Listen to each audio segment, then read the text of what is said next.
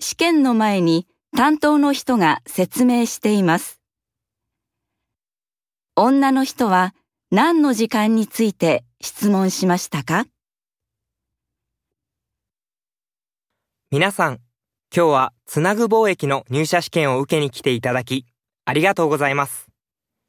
まずは皆さんの机の上の入社試験の注意と書いてある小さい紙をご覧ください。はじめに筆記試験、次に作文です。昼休みの後、最後が面接です。何か質問があればどうぞ。あの、すみません。いつも辞書のアプリを使ってるんですが、いいでしょうか？えっと、ああ、これですね。スマホの辞書は使わないでください。わかりました。休み時間はスマホが使えますか？はい、どうぞ。フリーの Wi-Fi もあります。